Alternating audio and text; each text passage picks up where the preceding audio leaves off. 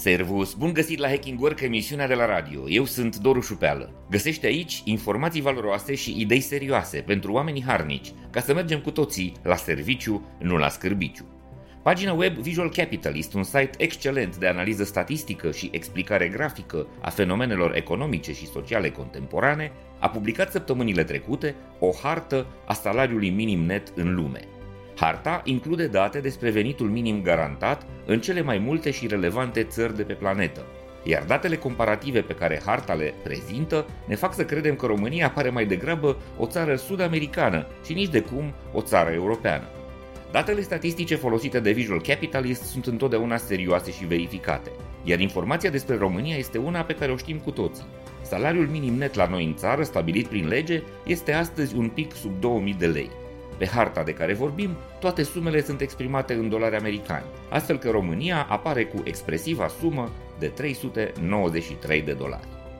Am spus că analizând sumele de pe hartă, părem mai degrabă o țară asiatică sau sud-americană, fiindcă sume similare apar în dreptul unor țări precum Guatemala, 383 de dolari, Ecuador, 407, Chile 396, Uruguay 424, Paraguay 323 sau Argentina 336 de dolari.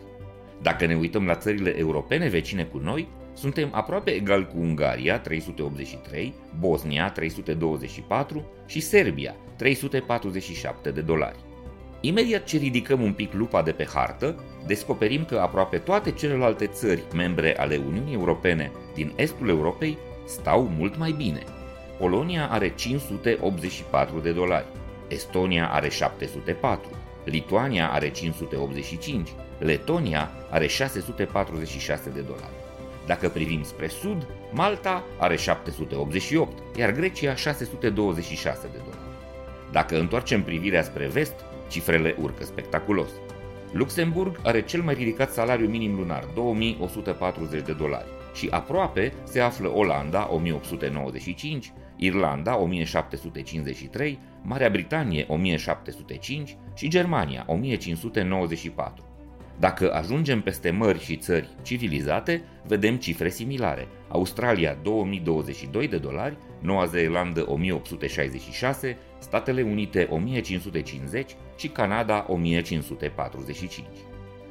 După cum bine știm, costul vieții, cu mici excepții, este cam același în țările Europei de Est și diferă doar în costurile imobiliare în țările cu tradiție democratică din vestul și nordul Europei.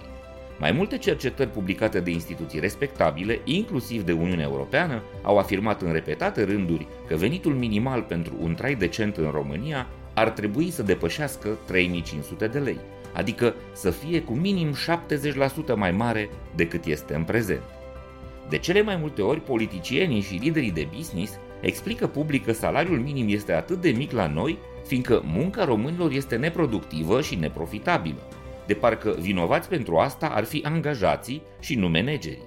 Adevărul pe care puțini se străduiesc să-l spună este că multe dintre companiile care activează în România fac profituri uriașe folosindu-se tocmai de prețul foarte mic plătit pentru muncă. În același timp, este evident că investitorii străini aduc în general în România activități economice cu valoare adăugată mică, munci simple și rudimentare, repetitive, care presupun efort fizic mare, dar care nu pot fi facturate cu sume mari.